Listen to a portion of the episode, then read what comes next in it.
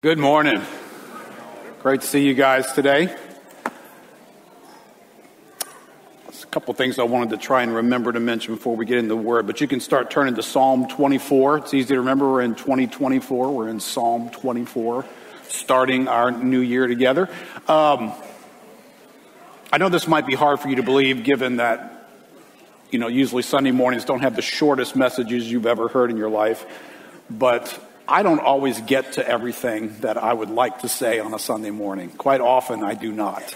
So we're, we're going to experiment with something. Sometimes uh, something that get edit, gets edited on the fly. You you think you heard something in there and it just got cut, chopped into two sentences. Uh, and sometimes it's not even in the notes. Uh, for instance, today. But we're, we're going to experiment with a little uh, follow up to Sunday meetings called Sunday leftovers. And so we're just going to, we got some stuff in the fridge that's going to be available to you throughout the week. We're going to send something to you early in the week for you just, to usually about a five minute little blurb. Hopefully it'll be a helpful devotional item, something for you to spend a little extra time with the Lord and see what he shows you further in this. All right. So you guys know we've started the year playing a game, right? And whether or not anybody explained it to you, that's kind of what life is like, right? That sometimes you get presented this little box called here's your life go live it. And it's got turns, it's got a goal. We talked about the goal last week, right? It's got, it's got some rules and some boundaries. It's got little things that you need to know when you play the game, right? And I want to highlight some of those in the, in the next few weeks. So this is today what we're doing today. I'm, I'm calling this the ABCs of, of the game Yashab, and Yashab is the word of dwelling in God's creation. So the ABCs we're going to walk through, but the, the, the whole idea of getting something so you can play the game this week, right? This is, so you can, you can think of Sunday morning gathering as kind of like passing go and collecting 200. Right, everybody remembers that? How many of you guys remember you going around the board and it's kind of like a life and death moment to pass go?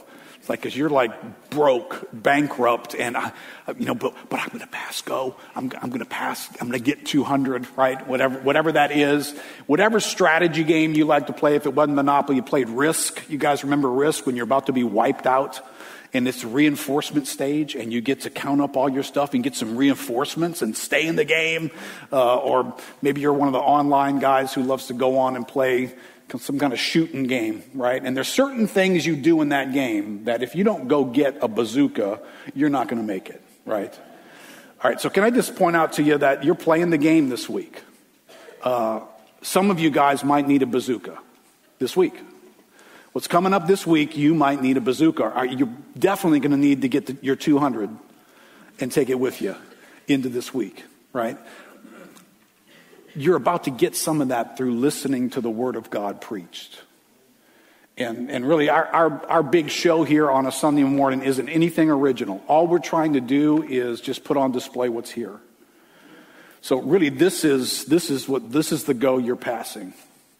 And really, every time you pick up God's Word, you have an opportunity to load up on something from here that's going to give you what you need to do this week, some strategy, some insights that you need to go and do this week. Or that's what we're after here.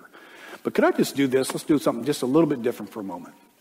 Because I don't know, I mean, I don't mean to embarrass anybody, but if I were to ask you, hey, how did you pray about this moment this week? How'd you pray about the exchange you're about to have with the Word of God? Did you reserve some time for that? I mean, I know when I'm playing Monopoly, it's like I'm thinking how I'm going to spend that 200, right? I'm on that back stretch and I'm rolling the dice and I'm thinking, oh, when I pass go and I get 200, I could buy this. Did you think about that before you came this morning? It's like, hey, when I when I encounter God's word this morning, I all right, just think in this category. What, what are you needing right now spiritually? Can you, I mean, honest with yourself. Nobody has to fill anything out. I'm not going to ask you to share it.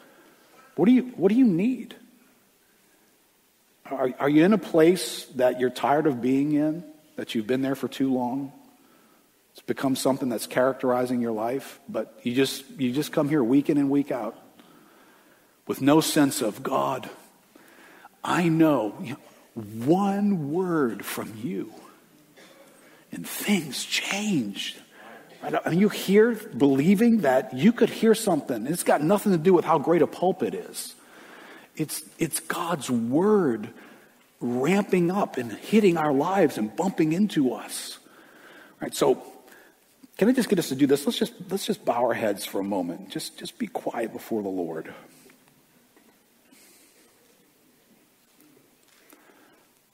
Lord, I'm among the family here. I am going to speak, but I am in need of hearing. Lord, what do I need this morning? That your word is going to speak into. What, what insight, what awakening, what conviction, what clarity,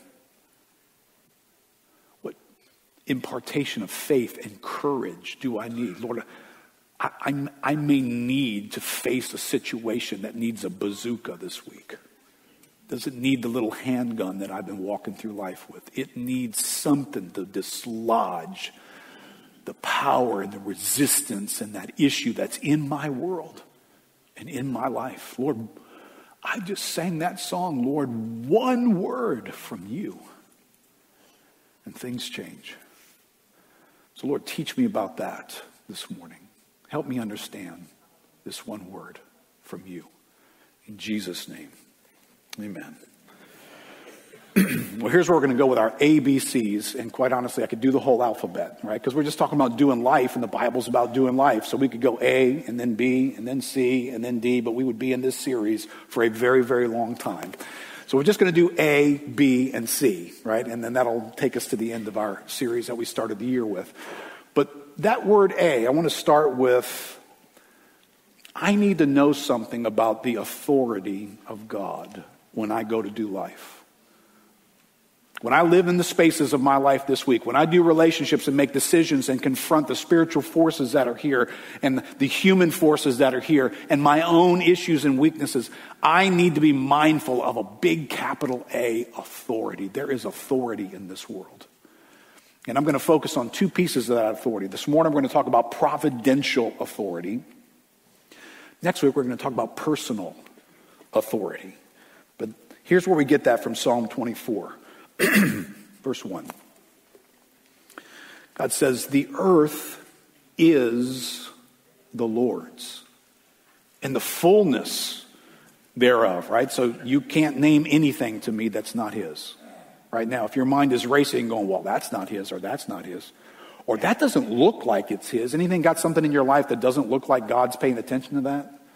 God says, the fullness thereof, it's mine the world and those who yashab, who dwell therein. For he has founded it upon the seas and established it upon the rivers. So when you go to play the game this week, it's your turn, 2024, and you do your turn this week, what does that mean to you?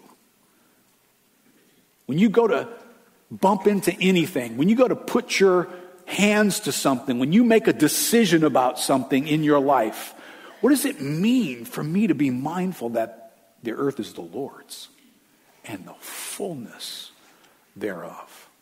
All right, we're not the first guys to play the game, right? So there's lots of Bible characters who do, they played the game too. They were dwelling in God's creation. So we're going to visit a few of them. And I'm going to try and do this quickly, but just to learn some lessons from them. How does God bring up the fact that, hey, I just want to remind you, because there's moments where he does this throughout the, the word. I just want to remind you that everything's mine. The earth is mine. He brings that up over and over and over again. It's not just in Psalm 24, right? For instance, Deuteronomy chapter 10, verse 14. Behold, to the Lord your God belong heaven and the heaven of heavens, the earth with all that's in it. All right, now, do you, do you know what's happening in Deuteronomy?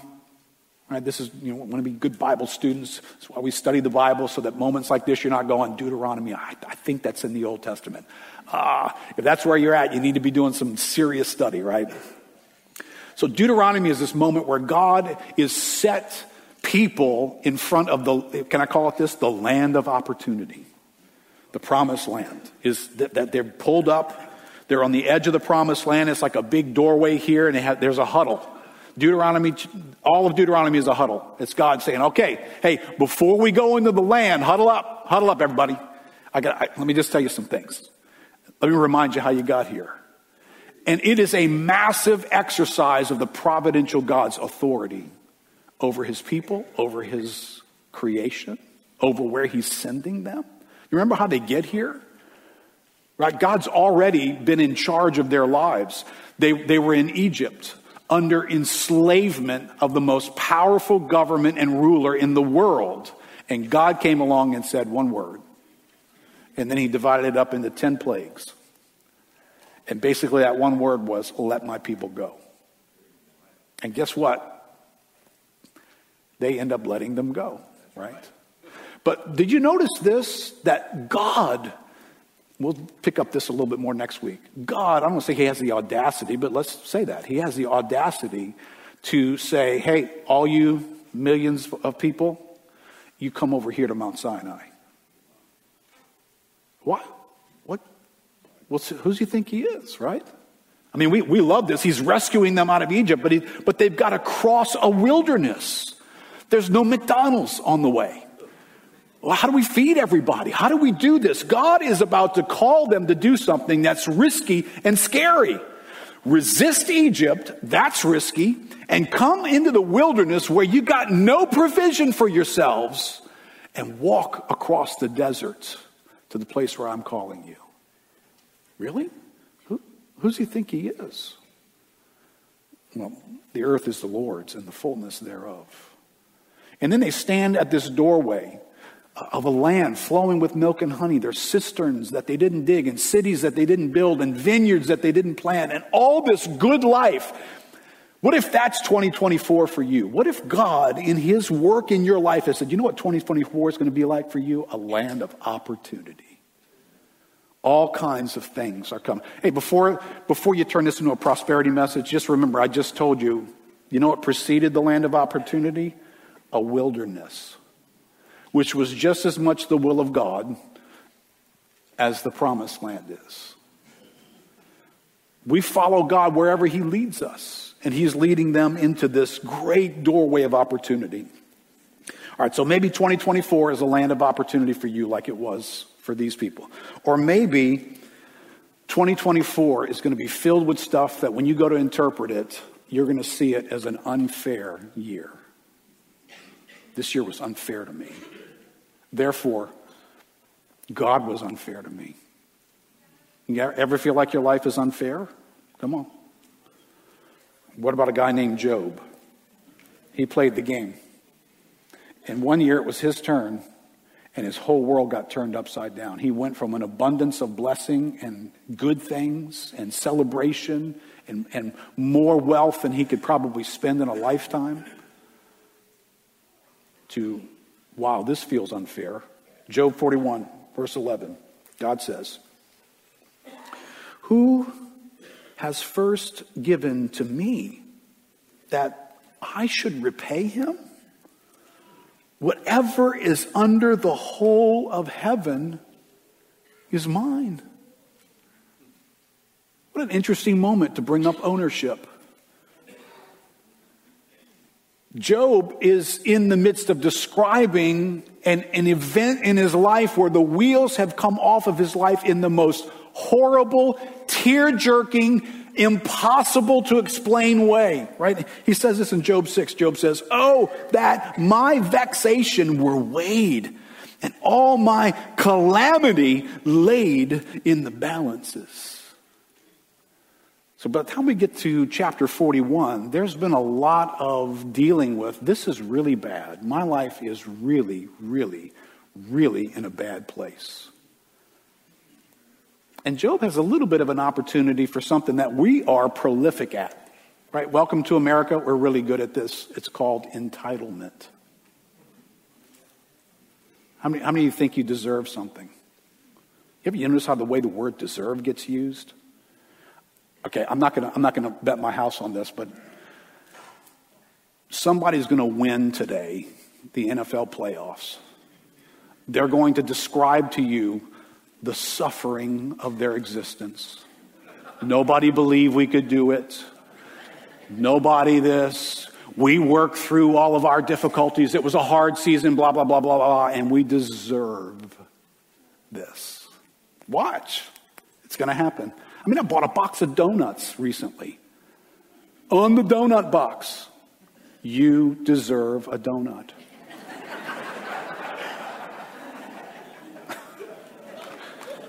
you know, I'm a pastor, read a lot of theology books. I'm very aware of what I deserve. I deserve the judgment of a holy God and eternal punishment away from his presence. I don't deserve a donut. I know that's kind of stupid, but hey, it is the world we live in. At some point, you're going to feel like this isn't fair. 2024 could be a year where you're going to say those words. This is not fair. Um, when we hit that moment, what does God bring up in that moment? Because life has gone sideways and bad things are happening and you're hurting. Right, can, can anybody agree with me? Job is hurting. Is it legitimate hurting? Is he just like somebody that's like, get over it, Job, please? I mean, come on, what are you, you got caught in traffic, really? You were five minutes late and you're complaining this is not fair. Now, this man is devastated. Every category of his life that can mean anything and should mean something to him. These are not idolatrous, horrible things. These are his children, his health. His wife is watching front row seats to their whole life fall apart. She's losing hope. This stuff means something to this guy. And what does God say to the man who could say more than any of us, this is not fair? What on earth is going on? Well, listen to what God says. Job 38, verse 1. When the Lord answered Job out of the whirlwind and said, who is this that darkens counsel by words without knowledge? Dress for action like a man. I'll question you. You make it known to me. Any of you who believe you have the gift of sarcasm, this is your biblical reference point to defend that. Where were you, Job, when I laid the foundations of the earth, right? This is God explaining the earth is mine, the fullness thereof. I established it, I formed it. Where were you when I did that, Job? Tell me if you have understanding. Who determined its measurements? Surely you know. Or who stretched the line upon it? Can, can you go with me here? Man, with all of his technology, which Job certainly did not have, they still can't measure the universe. Right? Because God did that. On what are its bases sunk? And who laid its cornerstone? When the morning stars sang together and all the sons of God shouted for joy. At the moment when God simply said a sentence, let there be. And everything started to hop and dance and do its thing. Job, I know you feel like this is unfair. I know you don't understand what's going on. This is how God responds to that. And then he lists what I'm going to call his providential authority, his right to interact with his creation at any moment in exactly the way that he sees fit. That's what providential creation or authority lets him do. Job 38, verse 8. Hey, Job, who, sh- who shut the sea in with doors? You know anything about that? Have any idea why the sea sits where it was put? Verse 12 Have you commanded the morning since your days began? When you got up this morning, did you, did you think morning just happened? Well, come on, Keith. I've read, I've read some books and I've been to school a little bit. The earth turns and the universe and the sun and all that. And God turns around and says, No, no, no. All that happens because I command it to happen. It doesn't just happen. Science can't explain how things just happen. There is a cause and an effect in science, right? I'm an engineer. You have to be able to explain the cause and the effect. God says, I'm the cause. I do these things. Have you entered the storehouses of the snow? Right? When it snows all over the place, Job, have you ever thought, where's that stuff kept before it falls here? Has the rain a father?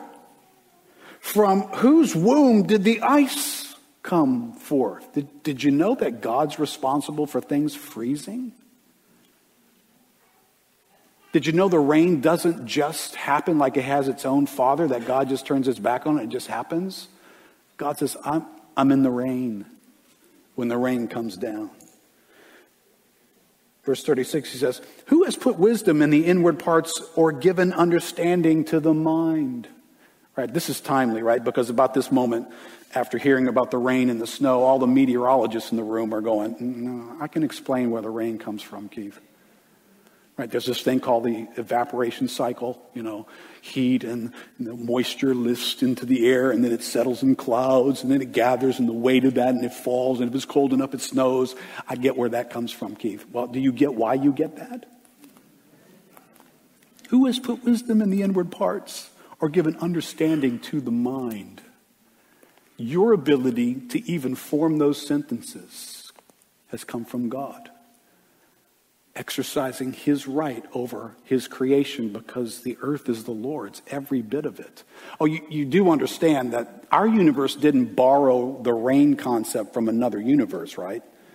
So when you turn around and say, well, you know the evaporation, you know what evaporation is, right? I mean, it's when the water turns into a gas and it proceeds upward.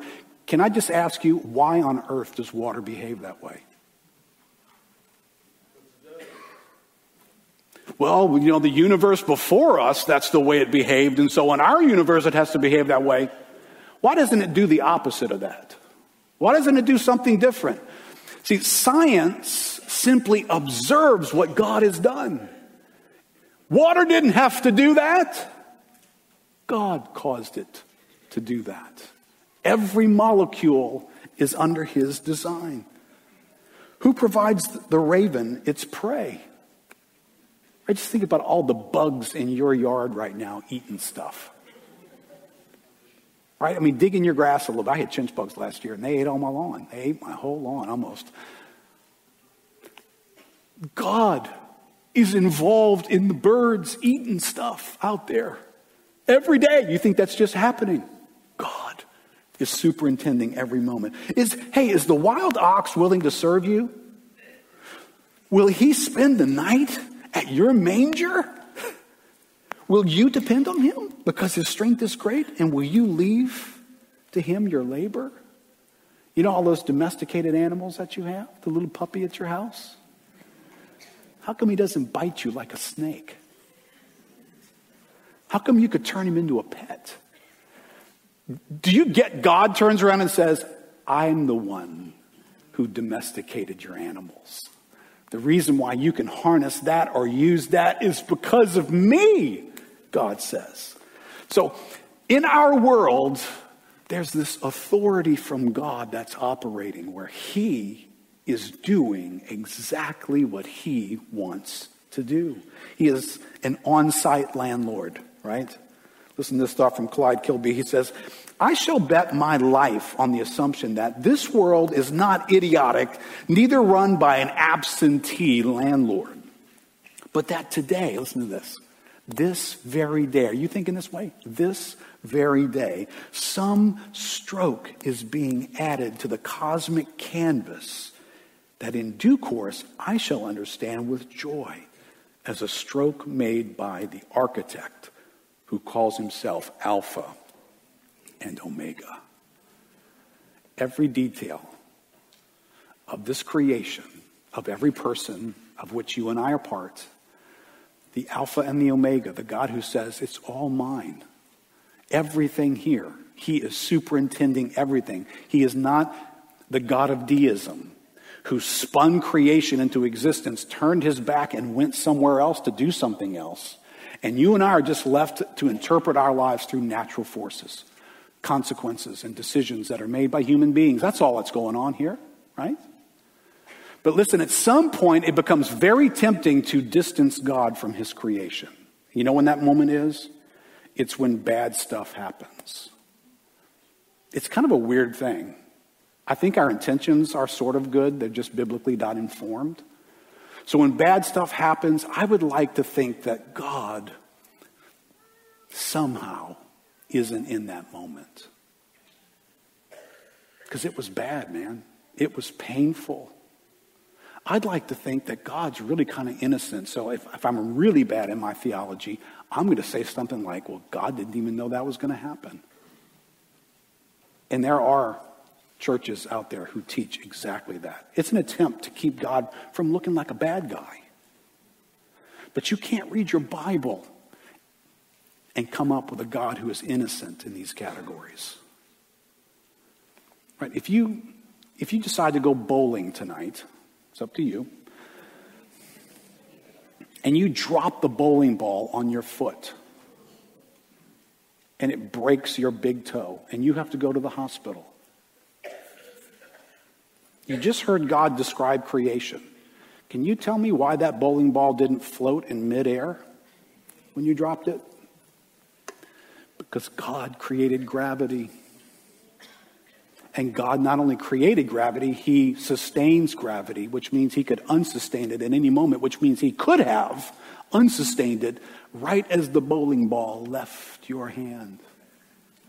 He could have unsustained gravity and it just hung in midair for you to grab it, and He did not. So, in some way, is God a little bit responsible for that bowling ball falling on your foot? Hey, Job, you know where I keep the snow and the rain? So, so the snow and the rain are God's responsibility?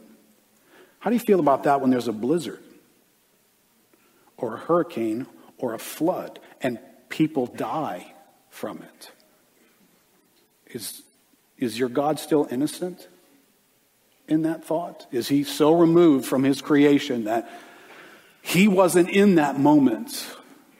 It's tempting to kind of think that way, isn't it? The problem is your life is filled with difficult events. And if every time you face difficulty, you push God at a distance, you get to do that stuff on your own.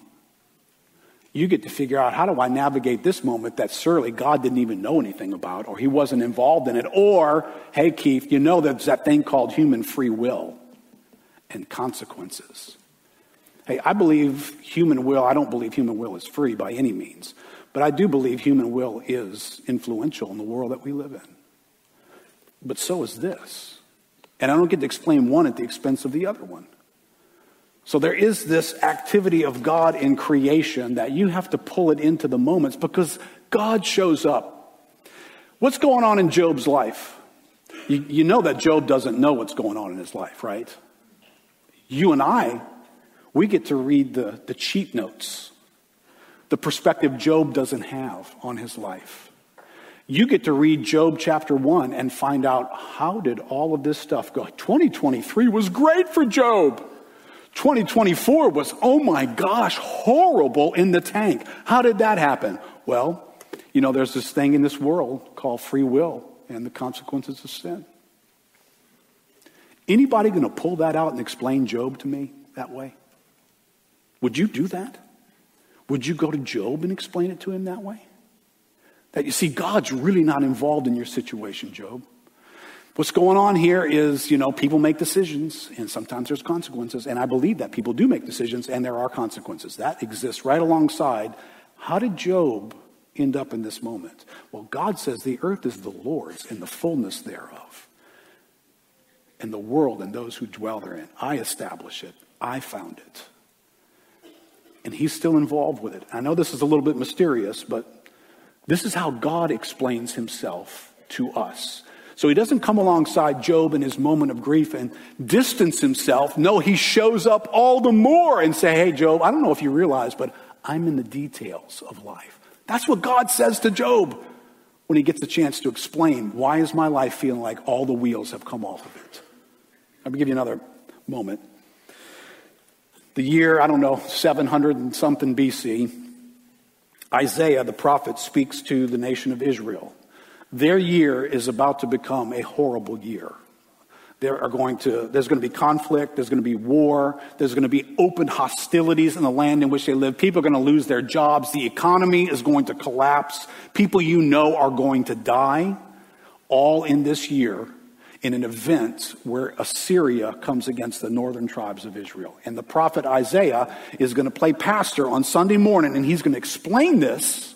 Can I just say it this way too? He's going to explain this to a bunch of regular Joes who are less educated than everybody in this room. And the reason I'm saying that to us is because what I'm about to say and what I've already said is like, dude, this is way over my head. All right. You know this if you've come to church for very long. We're, we're not a bunch of guys who just want to teach you how to have a better week, how all your dreams can come true. We want you to learn about God and be both amazed and confused by Him as you take a bite and you see who he is. But, but, I, but I know when you start dealing with these kinds of biblical issues, one, they're biblical issues. Two, they're all over the Bible. And Pastor Isaiah sat with a bunch of people, went from town to town and proclaimed these things, from town to town, to people who couldn't read, who had never taken a history class, never taken a philosophy class. They didn't have any books on their shelves. They may have seen the scrolls that got read in the temple. Maybe. And he's going to stand up and say this stuff to them. So, can I just say, if this feels like, hey, this is over my head, uh, my recommendation to you is sit up taller. You need to know this because when you go to do life this year, if this is not the God who's traveling with you into your confusing circumstances, you are going to be in serious trouble. This God the one who has providential authority over everything is the God going with you. All right, so this is not for the seminarians. This is for anybody getting married this year. This is for anybody paying their bills and you're a little bit behind. This is for somebody who's get a diagnosis this year of their body is doing something they didn't anticipate. That's what these passages are for. Isaiah 45, verse 5. I am the Lord, and there is no other besides me. There is no God. I equip you, though you do not know me. All right, now specifically, this moment is God speaking to a, a powerful ruler in the world named Cyrus, who doesn't even know God, but he's about to do exactly what God wants him to do on behalf of his people. Did you know God could show up in your world this year exactly like that? Somebody that doesn't even know God or acknowledge God could be used by God to step into your situation and make it different. That's what he's about to do. But it also informs me a little bit. It informs me that God is doing stuff that I don't know he's doing. Can you go with me on that one? That's helpful, isn't it? That even though I don't know God's doing anything in the year 2024 for me, he is. Because that's how he exercises his authority. God does things that you don't give him permission to do. Does that make sense? God decides things for your life that you and I didn't figure out. We didn't counsel him. We didn't tell him to do it. He did it because he has the right to do it. The earth is the Lord's and the fullness thereof. My life is his. He has some rights here. Then in verse 6, Isaiah 45, he says, That that people may know from the rising of the sun and from the west that there's none besides me. I, I am the Lord. There is no other. What you think's going on around here? I form light and create darkness. I make well-being and create calamity. Does it actually say that? Do you actually want to know this? I am the Lord who does all these things. All right, whether I want to know this or not, God told Isaiah, explain this moment to these people this way. What's going on in their world? Their economy is falling apart. Nobody can find a job. There's foreign rulers beginning to rule over them. There's corruption in the government everywhere. America would be a picnic compared to this day. As much as you might think our country is falling apart and it's this and it's that, oh, you have no idea. 720 something BC. This is a horrible moment. And God doesn't show up and act like, yeah, because I'm not involved. He shows up and says, hey, there's only one God. And can I just tell you, I'm the one. I'm involved in managing my universe. I form light and I create darkness. I make well being and I create calamity. That sounds so contradictory, doesn't it? But you know what I need to know when I go to do 2024 this year? I need to know that God is equally engaged when it's light and when it's dark. Not that somehow when it becomes dark or, or in the well being, I totally know God is there. God's all over this. God's involved in this because it's blessing me. Look at my bank account. Look at my job. Look at my health. God's all over this. But then there's a day where calamity hits and there's losses and things are not going in the direction that I thought. And my health is not where I thought it was going to be. Do you tend to think God's not exactly the same being as he was when it was this way? Do you intend to interpret your own life as though God is with me and against me based on these kinds? God is doing stuff on a scale that's a little bigger than just my existence. Look at verse 8. Shower, shower, O heavens, from above, and let the clouds rain down righteousness let the earth open that salvation and righteousness may bear fruit. Let the earth cause them both to sprout. I, the Lord, have created it. Do you want to know why there's an ounce of observable righteousness in this world? I, the Lord, have created it, God says. I did that. And I called for the earth to sprout and bring forth righteousness and salvation. Do, do you know why you are saved? Do you just think that happens? Does the rain have a father? Where'd your salvation come from? How did you ever respond to God with a sense of faith and repentance and belief and enlightenment? How did, how did that ever happen? You do that? The person who led you to Christ did that? Some preacher in a pulpit did that? How did this come to you? Miraculously. The God of the universe stepped in and he exercised his authority over his creation. That's how you got here. Uh, can I, can I give you a slow motion replay by the Apostle Paul after further review? This is kind of like an NFL moment. Let's go up to the booth. Paul, what did you see? 1 Corinthians chapter 1, this is God's slow motion replay of your salvation and mine. Verse 26, Paul says, Hey, well, first of all, consider your calling, brothers. Not many of you were wise according to worldly standards. Not many were powerful. Not many were of noble birth. In other words, however salvation found you, it wasn't because you were smart and you figured it out. That's not how it came to you. But God, but God God exercised providential authority and he chose. He chose what's foolish in the world to shame the wise. God chose what is weak in the world to shame the strong. God chose what is low and despised in the world, even things that are not, to bring to nothing things that are so that no human being might boast in the presence of God. God runs his universe using his authority in such a way that when you're done, you can't take credit and boast in things. You have to acknowledge God did that, and God did that, and God did that. Verse 30 because of him, because of him, you are in Christ Jesus, who became to us wisdom from God, righteousness and sanctification and redemption. How did salvation show up in the landscape of my life? Right?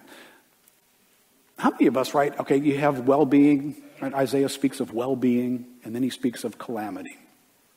Why is it when well being is going on, we're not scratching our head going, Lord, why? Why? God, why did you let this happen? But as soon as calamity hits, that's our tone, right? Why?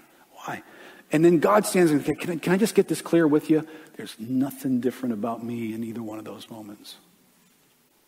So when you want to ask why, please ask it on this side of the life too.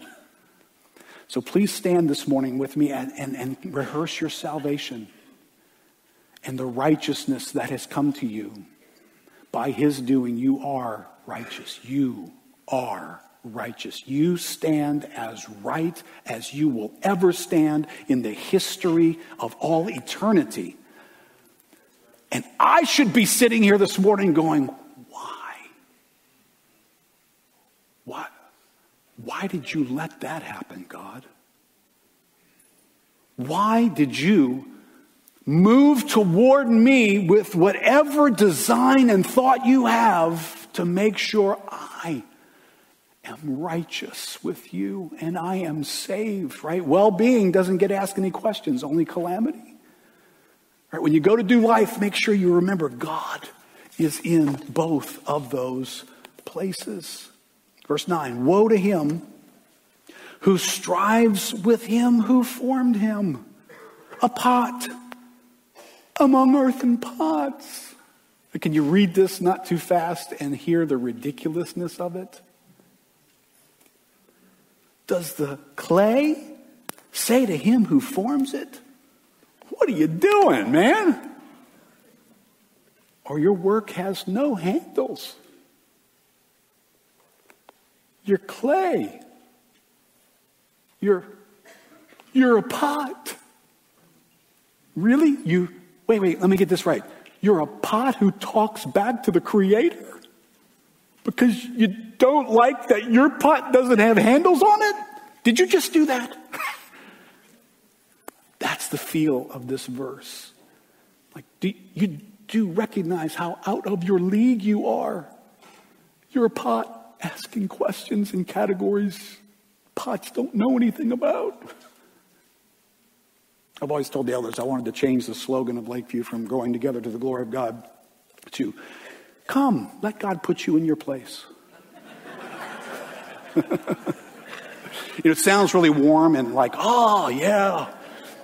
You know, because a lot of churches sound that way, you know, like, oh, you've got a destiny and you're this and you come, let God put you in your place. Yeah, man, I want to go to that church. And you come in and you find out, okay, you're a pot. and, and, you're a pot with no handles, and you're a little pot, and you're a pot with a bad color that nobody acts, thinks is stylish today, and, and you're but how many of us ventured out into 2023 and part of our beef with life is we, we don't like the pot that we are? And unfortunately, we have Instagram. There's a lot of better looking pots out there. Pots who don't have my problem. Look at how much dirt you can put in that pot. Good night. I mean, honey, have you seen this? The so and so's have got a pot like giant pot. I mean, you could fill this thing up over and over. You look at my pot. Look, look at that. That's my little pot life right there. What the heck was God thinking? What? How come I don't have that pot? My pot doesn't even have handles on it. How do you even pick this pot up? I mean, come on. Right? This is this is the conversation we're having with God. Because you're not as pretty, you're not as tall, you're not as smart, you're not as popular, you don't use words the way somebody else does. You don't have these gifts, you have these. Right? When you go to feel sorry for yourself, right? If I were to say, hey, in 2023, did you ever use the word unfair? Right, where do I get that reference from? Well, I've looked at something else of God's creation, then I've looked at something else of God's creation, and I've said, this should be different. Well, why do I think that? Well, because I'm in charge of designing my life. Oh, I don't know if you knew when you go to play the game, the earth is the Lord's and the fullness thereof. Who taught you that you got to self determine to be whatever it was that you liked? Oh, I don't know. Everything I've ever heard in America? The land of great independence where I get to figure out what I need to be and who I get to be, and anybody who's against me power monger people among you, victimizing people like me, keeping me from being who I want to be? How dare you? I'm outraged. Right? why does the world sound the way it does? Because it, it just doesn't get that it's a pot in the hands of a providential God who has the right over everything in his creation to do exactly what he wants with it. And that's not a ripoff. If being a pot this big brings glory to God in all the ways that God designed for a pot being this big to be, versus a pot being this big with handles on it, and this God allows me to participate in his glory is a privilege and the highest calling of my life because the God of the universe decided, I don't want you to be like this. I want you to be like this. And rather than celebrating that, I'm protesting it. And I'm mad and I hate God over it. Verse 10 Woe to him who says to a father, What are you, what are you doing? What are you begetting? Or to a woman, With what are you in labor? Thus says the Lord, the Holy One of Israel the one who formed him. Ask me things to come. Will you command me concerning my children and the work of my hands? Are you, are you going to tell me what to do with my creation? I made the earth and created man on it. It was my hands that stretched out the heavens, and I commanded all their host. Right? This is at a moment when life is falling apart in Israel. And this is what God does. Can I just say what God doesn't do right here? He doesn't bust out an explanation of, well, I mean, you know, man has a free will, right? You know that, right? And there's consequences to decisions, right? You know that, right? When their life is in the wind, God steps in and says, I'm the potter. I'm at work. I own everything. Be careful how you use your theology, right? This is what providential authority is God's sovereign lordship rights, the rights of the Creator, the possessor of heaven and earth, the right to exercise his power, the rights of the potter over the clay, the right to define, to ordain and command, the right to delegate authority to creatures, which is going to get served up in some leftovers because I don't have time for that. But when you bump into the God of authority, what do you do when you bump into the authority he's tucked in different places? Do you know the devil has some authority in this world? Do you know disciples are given some authority in this world? Do you know your parents have authority in your life? You know pastors have authority? Do you know the government has authority in this world? God, the providential ruler of the universe, took his rulership and tucked it in all these places. So be careful what you do with that word authority and be careful how you like it or don't like it. All right, let me, let me interact with just some personal thought here to do this at record speed. Let me let you listen to this without any posture of reaching for your keys or thinking, okay, okay, yeah, okay, I'll listen to some word. And I, I, I want to I wanna put your life in the presence of God today. So I, I want you to not be in a hurry. I want you to listen to your own story in the midst of a story that is in Scripture, and it's a story about authority. You're going to think it's about something else, but it's very much a story about authority. I'm going to introduce you to Pablo the paralytic. That's his label. The thing over his life, what characterized him, what describes him, the needs that he has, the everyday experiences of his life, Pablo the paralytic, everything about him is touched by that word. Matthew 9 verse 1. Getting to a boat, he crossed over and came to his own city. And behold, some people brought to him a paralytic lying on a bed. And when Jesus saw their faith, he said to the paralytic, Take heart, my son, your sins are forgiven. And behold, some of the scribes said to themselves, This, this man is blaspheming. But Jesus, knowing their thoughts, said, why do you think evil in your hearts? For which is easier to say, your sins are forgiven, or to say, get up and walk? But, but, that you may know that the Son of Man has authority on earth to forgive sins. He then said to the paralytic, Rise, Pick up your bed and go home. And he rose and went home. When the crowd saw it, they were afraid and they glorified God who had given such authority to men. All right, I'll come back to the authority piece, but we know what sticks out for me in this story is the way the story makes sure and highlights authority. Because what's in this verse is pretty stinking amazing, isn't it? But it's almost like the verse, the passage comes out and says, hey, hey, don't get lost in the weeds here. This is about authority. That's what this advertises to us. But it's got a lot of living space in it, right? There's a paralytic in this story. There's a person who, whose life is being acted upon by invisible forces that are controlling him. Can I let that be the definition of a paralytic? Now we know He's got some nerve ending issues and not firing correctly, and his tendons and his muscles aren't doing X, Y, or Z. But the condition of this person that Jesus is going to touch with a word is that there are invisible forces acting on this person's life that are controlling him. What he does on a daily basis is being determined by that label paralytic you are a paralytic. Your friends had to pick you up and carry you here. They had to feed you and put clothes on you before you came. Every day of your life, this condition speaks and touches you. Remember Job, remember Isaiah. There's a little bit of us that says, oh, okay, well, explain that one, Keith. Because what a difficult life, right? Why is this man paralyzed? How are you going to explain that to him? You're going to bust out, well, you know, there's this thing called free will, and then there's the consequences of sin.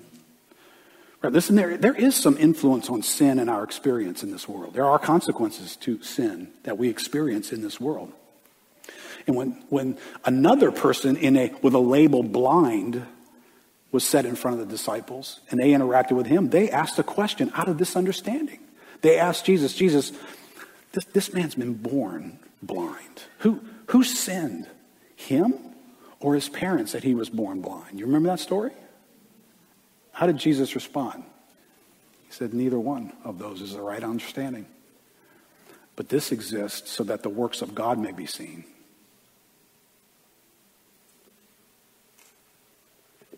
How many of us just don't like the circumstances of our lives? And unfortunately, our, our uneducated, unbiblical, overstretched understanding of sin pulls, you know, like, like your life condition right now can be explained by what you, your free will and the consequences of your sin, or maybe somebody else's. Can I just say your will is involved in what you're experiencing in your life and the consequences of sin are involved in what you're experiencing in your life. But if that's all you do 2024 with, Good luck. Jesus turns around and says, Hey, you know why these conditions exist? For the glory of God to be seen. And that's what ends up happening with that person. Right? Do you remember that moment in the Old Testament story? Joseph has been betrayed by his family. He's been abandoned by them. He's been rejected. Let, let all that build up in your bloodstream for a second.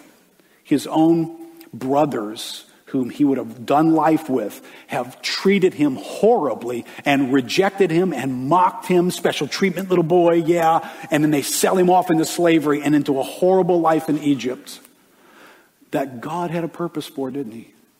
Now, they don't know. It's not like they're like, hey, let's sell him off to slavery. He'll rule the world one day. They're not thinking that. They're just trying to make a buck and trying to get rid of the little kid that they're jealous of. And he's sold into Egypt. And years later, the whole story gets explained to the brothers. And they're, they're now aware, right? You're the number two dude in the world. I think you could dust us at any moment if you decide to. Please don't do that to us. and he turns around and he explains his life to them. He is explaining the game of dwelling on God's earth to his brothers when he turns around and says, You, you guys meant this for evil but God meant it for good. You know what that word meant means? It, it's a word for design, a word for devising something. It's the word that describes weaving things together. So it's not as though you would be wrong to interpret God's involvement in Joseph's life like somehow God was on vacation in the beginning of the story when all the darkness and calamity was happening. And then God showed up when the well being started to happen. You would be totally wrong in interpreting that that way. God meant the whole thing for a purpose that he had. The whole thing. God meant that their jealousy and sin against their brother for a purpose. Does that twist you up or what? Could God be involved for redemptive, glorious reasons, even in the stuff that somebody's mistreating you about right now? If I read my Bible, yes. Yes, he could. He could very much be that. So God is in this paralytic. I I, but, but here's where I want to apply this to, to us this morning. You, you got some labels on your life. Maybe it's not paralyzed, but maybe your life feels a bit paralyzed. Maybe there's something going on in you that is controlling, limiting, restraining your life. Your life, you could be doing this, could be doing that, but like, like this paralytic, you're not. There's some kind of label on you that you wish wasn't there. Maybe it's physical, maybe it's mental, maybe it's emotional, maybe it's an experience that you had from the past, the way you were raised, the harm that took place. Words like trauma and abuse are the words over you. If, you know, maybe we just changed the names a little bit. These friends and family members brought not Pablo the paralytic, but Keith the cripple to Jesus. And he, he could walk on the outside, but on the inside, that dude's a mess. Because you don't understand his story. See, he's been through this, and he's been through. If you knew his mom and dad, then you would know this, and you would know that, and you would know this. And there are invisible forces all over this room that are controlling the freedom of many, many lives here today. But can I introduce you to the providential authority of God? Because one word, one word from you and things change on His authority. And if you don't believe that, and your friends don't believe that, you don't even bring the paralytic to this Jesus. You don't come pursuing him. Because if he can't do anything about it, and, and you know him doing anything about it, it's all conditioned on you doing this and that one doing that and that one doing. No, no, no. It was conditioned on one thing a word from Jesus. It changes everything whenever he decides to change everything. But how do I get this, right? I don't have time to go through this. Seth, you can start coming back up here. This is a story about authority. Did you notice this? You know, if, if I'm, I'm like one of those idiots that if I went to a museum, uh, if I went to the Louvre, I, did, I wouldn't know what was $100 and what was $100 million. I'd just be walking through there like an idiot going, oh, look at this. Huh, look at that. Uh, I would need the curator to say, uh, Keith, can I just point something out to you? That, yeah, that's pretty cool. You're right. That's why we've got it in the museum here. But this is unique. All right, that's what this story does. You got, a, you got a guy whose whole life has been paralyzed. He's in the weeds. This is a horrible experience all of his life. And from now on, that's not going to be his experience. You got this thing called a miracle that just took place, right? Somebody just spoke. That's all you did? No injection, no special medication here. Just speak.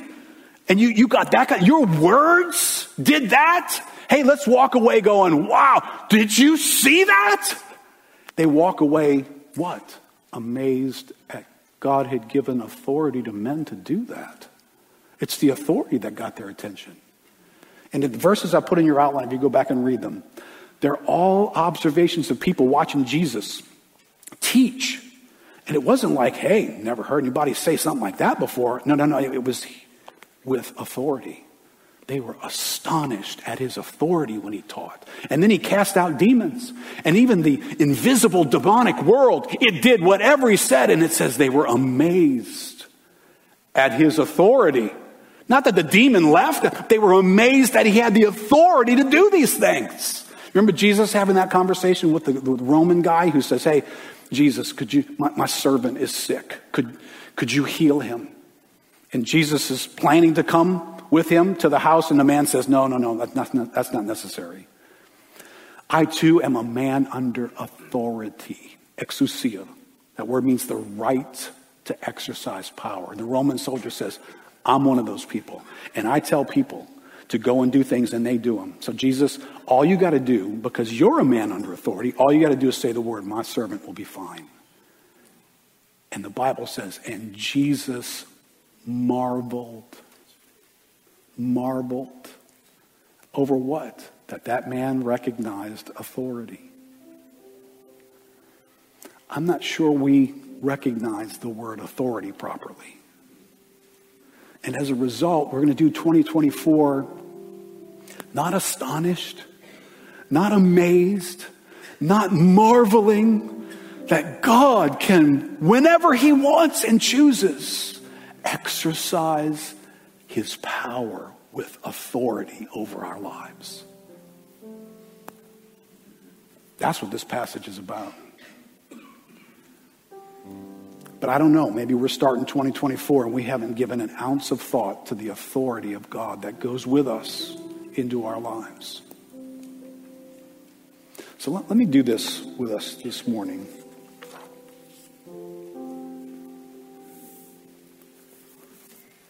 I want you to shop for a moment for your label.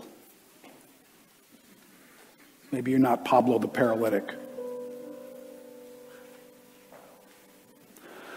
But there are things that have happened in your life, things that have happened to you, things that have always been in your personality, in your past, something that came in from a traumatic event that took place when you were 8 or 12 or 15.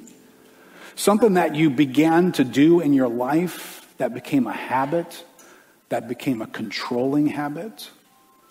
Right? There are some people in the room here this morning, you, you are controlled by a habit. You are paralyzed by a habit. You can't seem to stop doing that. Call it whatever. Is it pornography? Is it eating? Is it alcohol? Grab your label and think about your life. Think about the, the insecurity that's been in your life since you were a little child. And you're scared of people, and you've just always been scared of people. And, and you don't want to risk sticking out there. And, and it's an, an exorbitant fear of actually venturing out in certain spaces. And, and that's paralyzing you. Can you get in touch with that for a moment? This is, this is about you. I, I can't help you in this category. This is about you. And I got my issues. When I go to do 2024, what if, what if God wants to release you from that? What if he wants to start a new day where you walk in that category and you dance in that category and you dress yourself and you take responsibility for things and you begin to live a different life? What if God wants to do that? One word. One word from him. Things change. Let me get the band to come back up here. And here's what I want us to do. Please don't be in a hurry. I know it's 11:30. But this is pass and go. You have no idea how much this pains me to think how many people pass go here on a Sunday morning and they don't collect anything. You needed that bazooka. Because what you're about to face this week, you need something from God to blow that thing up with or to resist it. So I know you can check the box and say, hey, hey, I went to church today. Okay, all right. The little phrase is you pass go and you do what? Collect 200, right? That's the phrase. You pass go and you collect 200. Please do not just attend church today. be here and collect something from God. And in a, in a moment, I'm going to do something really, some of you are going to think is really weird, but paralyzed people getting up and walking, that's pretty weird. You know who brought the paralyzed people into this moment? Not the paralyzed guy. He needed his wife sitting next to him to nudge him and say, dude, you need to go get prayer this morning. He needed a friend in this room who's walking with somebody who's under the control of some invisible power to come over to them and say, Hey, did you hear that? One word, man. One word. And Jesus could change that. What are you doing sitting here? Paralyzed people don't get up and walk by themselves. They got to be brought before Jesus. Listen, some of you guys, you're, you're in the throes of problems in your life. You're in the throes of problems in your household. Somebody's habit is controlling them, difficulties in marriages, etc. Because the people we walk with, all of us, are paralyzed by invisible forces. Remember, I told you there's more to life than meets the eye? But what if 2024 could be different? What if what could happen this morning begins something very different in your life? All right, so as the band sings this song, I want you to be thinking about your issues, whatever they are, and the thought that one word, really, one word from Him, and things change. So, how about we do this? If you want to sing, you can, but you stay seated and you listen carefully as the band presents this song. If you want to sing with them, you are welcome to sing with them, but receive something from this song before we pray for you.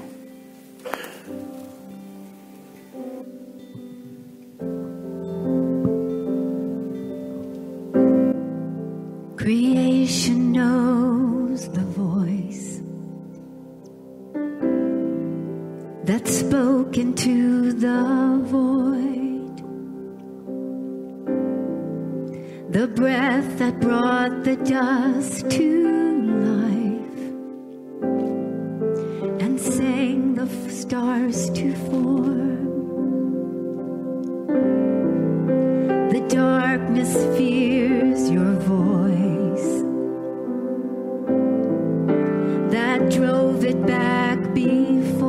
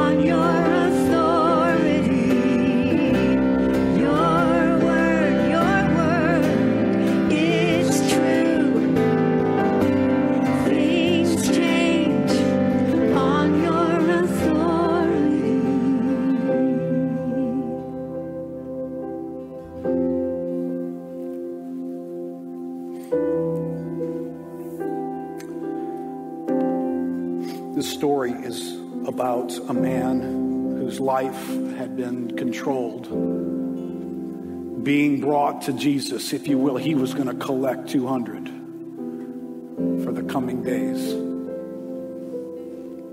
But I, I think we're in danger of not collecting, of just hearing about things. And so sometimes when we ask you to respond in a moment like this, it's because you just need to do more than hear everything I just said.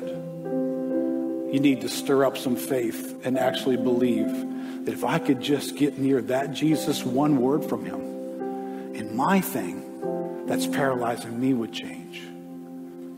So, whether this is weird to you or not, I'm pretty sure it was weird to interrupt that meeting that Jesus was having. This was not a paralytic meeting, this is a teaching meeting that got interrupted by a man's need. So, I want to ask you to come forward today and meet with God. I want to ask you to come with whatever's paralyzing you, whatever label you've been wearing, whatever thing comes to mind and has been coming to mind as we've talked about this. I want to ask you to come and we're going to pray and ask God for one word from Him. So go ahead. Go ahead. Don't look at me any longer. Go ahead and just start coming.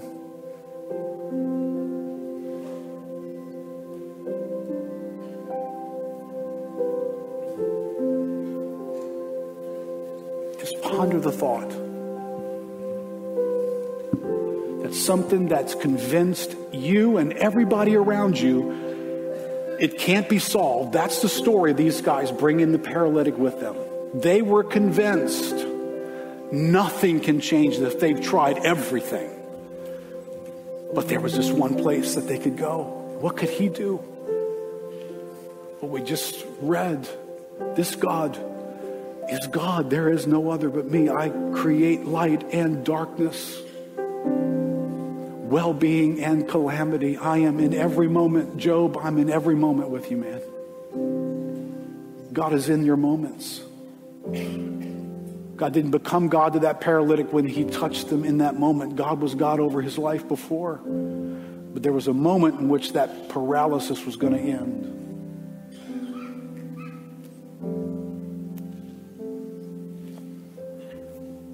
Going to ask the, the prayer team, or just if you've got somebody up here that, that you just want to bring faith with them, because somebody brought these guys to Jesus. Come, come bring them to Jesus as well. Just come up here, just get alongside of them. Don't counsel them. It's not a counseling moment. Jesus didn't explain biology to the paralytic.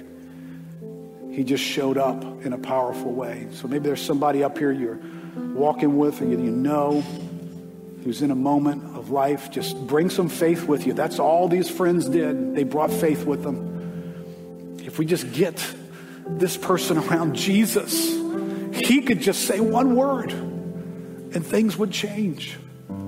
God, that can happen this morning. So I'm to let the band keep singing. I just want you to just receive from God. Lord, there are some things that you do, Lord, in our midst that they're just full of mystery. Lord, we don't claim to understand everything about how you move.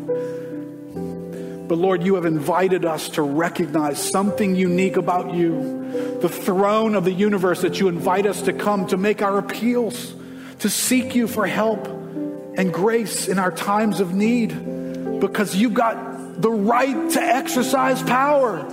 Lord, you, you can for every situation that's here today that's, that's been paralyzing, controlling, and limiting, keeping people from experiencing something different in this life. Lord, some of them since they were kids, all the way into adulthood. Some of these things, Lord, maybe just in the last year have shown up and there's lives in the grip of something. Lord, we're interested in your authority meeting the paralysis standing in front of us today, God.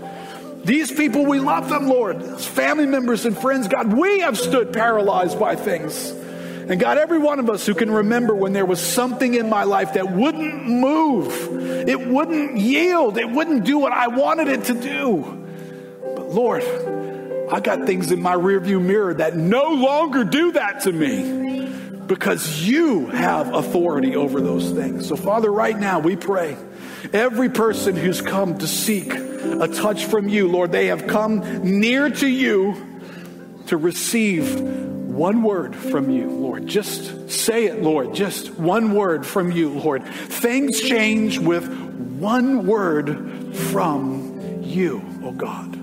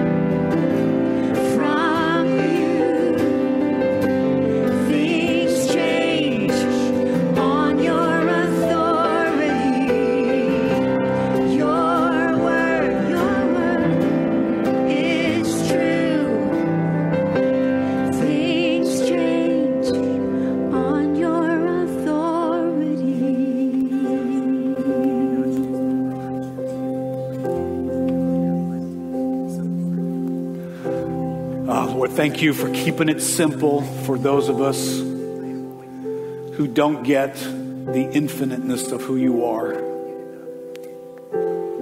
Lord, I don't know that anybody could explain on this moment how did that man get up and walk? What exactly took place in his body that just moments ago he, he couldn't stand, but now he can rise and pick up his pallet and walk and go into a new life? Lord, there are folks gathered here this morning coming to seek you, and their word isn't exactly paralysis. Maybe it's personality disorder. Maybe it's something that's got a medical terminology hanging off of it. Maybe it's horrible things that happened in their lives.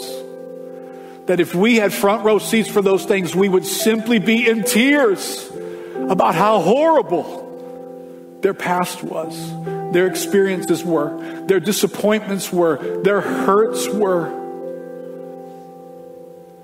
But God, thank you that you have a new word for them, your word for them. Lord, thank you that you're not interested in anybody living with a leash on them attached to the word abuse or trauma. That we would cry right along with them about what they've been through. Lord, one word from you. In all of its mystery, Lord, how does somebody who's lived a life under the control of something suddenly live a new life? I don't know, God. You do. But Lord, this morning, these are lives looking to live a new life, Lord. These are lives who came forward to say, I want to be able to rise, take up my pallet, and go home. I want to return to my life and do things I've never been able to do before. I want to go released and be free and experience the life, God, that you have created for me. God, I thank you that it just takes one word from you to start that in motion. So, Lord, as we venture out into 2024, God, these guys have made a pit stop here at the end of January to say, Lord, would you, would you say one word to that one thing in my life that's been too strong for me? But God, I'm going home in the power of your one word to see a new day dawn for your glory, oh God, for your glory. That's why these things exist, God, for your glory. In Jesus' name. Amen. Amen. I bless you guys.